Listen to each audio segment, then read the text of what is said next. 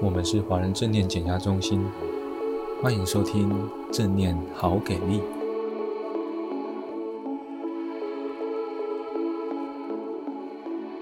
首先呢，这个训练是临床工作者限定，MBSR 没有，MBSR 基本上十七岁以上，他成熟度够就还行这样子。那在学习的重点方面呢，这个 MBSR 比较是一个全方位的自我觉察的训练，临床训练呢比较没有那么多啊，本来就是啊，因为我们没有花那么多时间。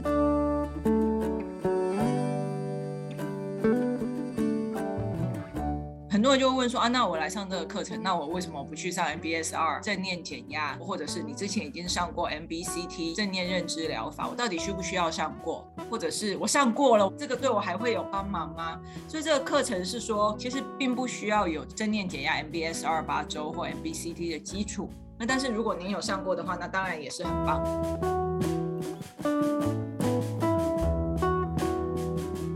所以学习的目标呢，我们是一个中量级的自我照顾，轻量级的带给临床的个案。但在 MBSR 这边，我们就是大量而且多面向的跟自己产生连接跟关照。上课结构上面，我们总时数是二十四小时，那十小时做大量的自我觉察训练，大概十四小时左右我们会做带领的训练。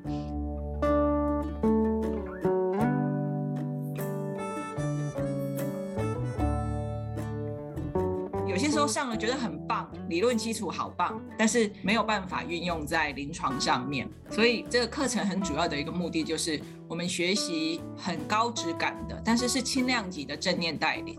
我会把它形容说它是一个实务性很强，做 hands on，就是我们可以实际来操作，甚至是边做边学的。在实做的过程当中，其实就是有君梅、小花还有我，我们可以大伙一起来做讨论。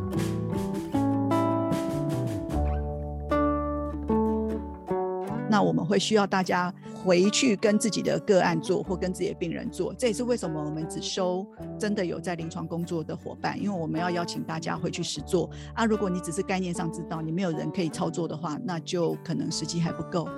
带给个案的比例啊，在这个临床专训的训练呢，我们是大概五十八趴的目标课程是放在这边，四十二趴左右是放在自我觉察。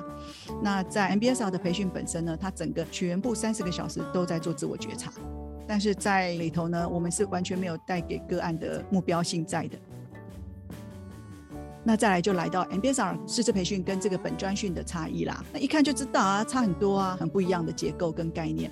那受训的时数一看就知道差很多了哈，差快要十倍。进来 MBSR 师资培训，它是一个进入最高阶的，大概所有的正念训练里头，没有比 MBSR 更困难的啦。在整个全球的 MBSR 训练里头，大概只有华人正念减压中心的课程量是最重的。我后来曾经跟一个博士聊到，我就说：“哎呀，我们不是傻了，就是笨了。